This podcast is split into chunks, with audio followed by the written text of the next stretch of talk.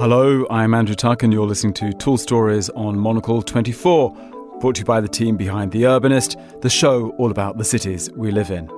This week we assess Plattenbauten, a quick to construct building style that took flight in Berlin after the Second World War. Although many were demolished post reunification in 1991, these modular concrete homes could be due for a resurgence. Monocle's Hester Underhill tells us more.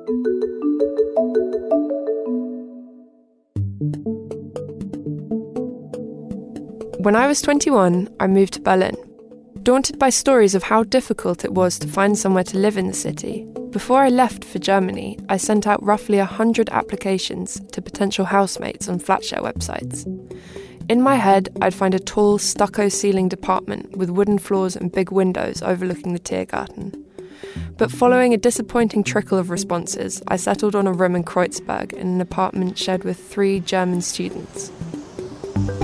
I arrived one evening in late January, dragging my suitcase through the dark, snow covered streets to arrive at the vast, grey, pebble dashed block I was to call home for the next eight months.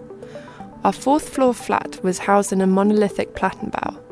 The name is a compound of Platte, meaning slab or panel, and Bau, meaning building, and these modular apartment blocks were built using large prefabricated concrete slabs in the early 1970s. There's hardly a corner of the city where you won't spot one towering above the skyline.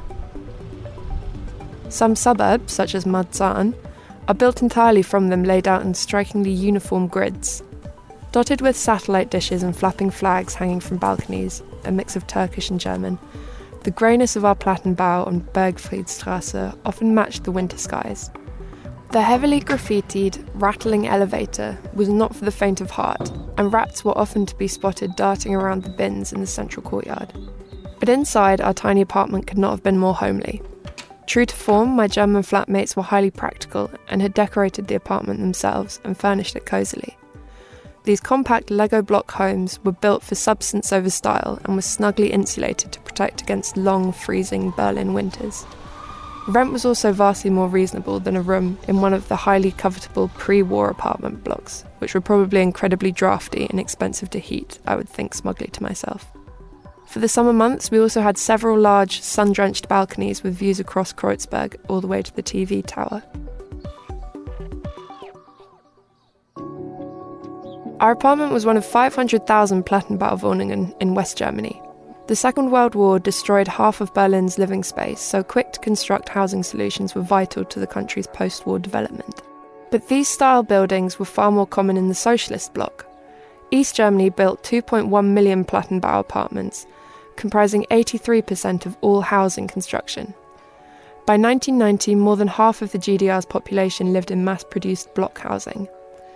These quick to construct housing solutions carried a far different meaning under socialism than in the West.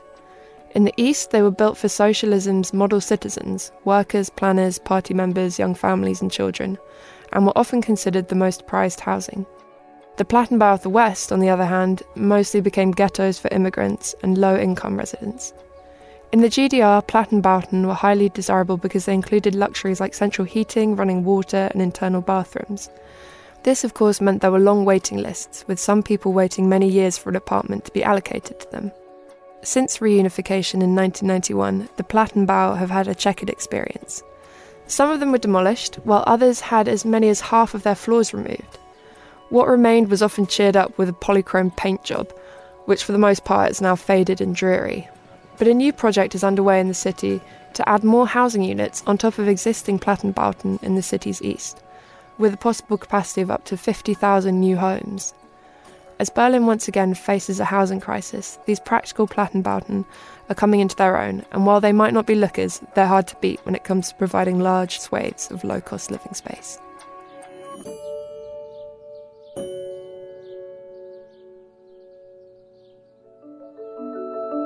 You've been listening to Tall Stories, a Monocle 24 production, and our thanks to Hester Underhill for today's episode. Remember to tune in every Thursday for the full 30 minute edition of The Urbanist. I'm Andrew Tuck, goodbye, and thank you for listening, City Lovers.